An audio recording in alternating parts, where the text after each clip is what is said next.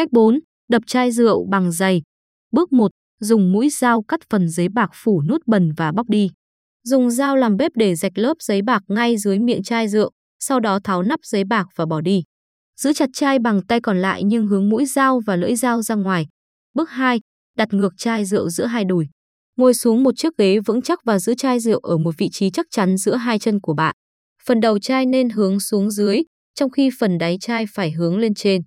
Dùng một tay nắm chặt chai gần đáy hiện hướng lên trên để giữ cố định. Bước 3. Gõ chai vang mạnh tay nhưng cẩn thận bằng đế giày. Đảm bảo bạn hãy giữ cố định chai bằng chân và một tay, đồng thời dùng tay kia dùng đế của một đôi giày bệt để gõ phần đế của chai. Gõ nó 2 đến 3 lần để bắt đầu. Với mỗi cú đập, nút bẩn sẽ lệch ra một chút. Đập mạnh tay và đều khắp đế chai vang. Đừng đánh mạnh nhất có thể và đừng sượt qua mép, nếu không chai có thể bị vỡ. Tuy nhiên, nếu có vẻ không hiệu quả, bạn có thể cần phải đánh mạnh hơn, đảm bảo chai ở vị trí ổn định.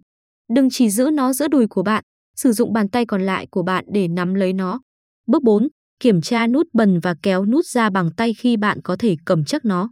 Hãy xem quá trình bong ra của nút bần, sau đó tiếp tục đập vào chai cho đến khi nút bần bong ra đủ để bạn có thể nắm nó bằng tay và kéo ra khỏi chai. Nếu bạn thử kéo nút bần ra mà nút vẫn còn bám chặt bên trong chai, hãy lật ngược chai và đập thêm vài lần nữa trước khi lại thử dùng tay kéo ra.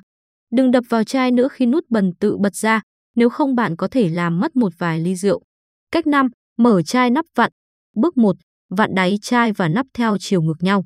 Dùng một tay nắm chặt đáy chai, úp lòng bàn tay vào đáy chai. Vòng tay còn lại của bạn quanh cổ và nắp chai. Ngón trỏ và ngón cái của bạn nên được bao quanh chặt nắp chai, trong khi phần còn lại của bàn tay bạn nên được bám lỏng tay quanh cổ chai. Xoay tay theo các hướng ngược nhau cho đến khi bạn nghe thấy tiếng rắc cho thấy rằng con dấu đã bị vỡ. Một số người thích nắm lấy đáy chai bằng cách quấn cả lòng bàn tay và ngón tay của họ xung quanh đế. Hãy sử dụng bất cứ cách cầm nào dễ dàng hơn cho bạn. Bạn có thể nắm toàn bộ bàn tay phía trên của mình quanh nắp chai, nhưng điều này có thể khiến bạn khó nắm chặt hơn, đặc biệt nếu bạn bị viêm khớp hoặc tình trạng tương tự. Bước 2. Vặn phần bao ngoài của cổ chai thay vì nắp nếu nó bị xoay. Chai rượu nắp vặn có lớp vỏ bọc ngoài cổ chai nối với nắp kín. Trong một số trường hợp, lớp bao bọc này sẽ xoay độc lập với chai. Hãy thử chỉ nắm chặt lớp vỏ bọc ngoài không phải nắp bằng một tay và tay kia nắm chặt đáy chai. Xoay tay theo các hướng ngược nhau và xem bạn có nghe thấy tiếng rắc khi con dấu bị vỡ hay không. Nhiều người thấy việc nắm chặt lớp vỏ ngoài thay vì nắp dễ dàng hơn.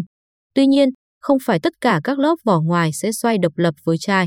Trong trường hợp này, bạn sẽ phải thay bằng nắm chặt nắp. Bước 3. Thử dùng khăn, kìm hoặc các dụng cụ mở nắp chai khác nhau. Nếu bạn không thể nắm chặt nắp, hãy thử đặt một chiếc khăn giữa tay bạn và nắp. Nếu cách đó không hiệu quả, hãy kẹp chặt nắp nhưng không quá mạnh giữa mỏ của chiếc kìm, sau đó vặn nắp và chai theo hướng ngược nhau. Bạn cũng có thể tìm trong các cửa hàng và trên mạng để biết các dụng cụ mở nắp chai lọ. Đó là thảm silicon có bề mặt kết cấu, hoặc những loại khác quấn quanh nắp hoặc thít chặt lại như một chiếc thắt lưng. Hãy thử các mẫu khác nhau cho đến khi bạn tìm được loại phù hợp nhất với mình. Nếu bạn dùng kim bóp quá mạnh, bạn có thể làm vỡ nắp và miệng chai. Điều này sẽ thành mớ lộn xộn, làm hỏng rượu và có thể gây thương tích do thủy tinh vỡ. Các bạn vừa nghe bài viết cách mở một chai rượu vang qua giọng đọc của AI tại website kho rượu vang.vn. Cảm ơn các bạn đã lắng nghe và hẹn gặp lại các bạn ở các bài viết khác trên website kho rượu vang.vn.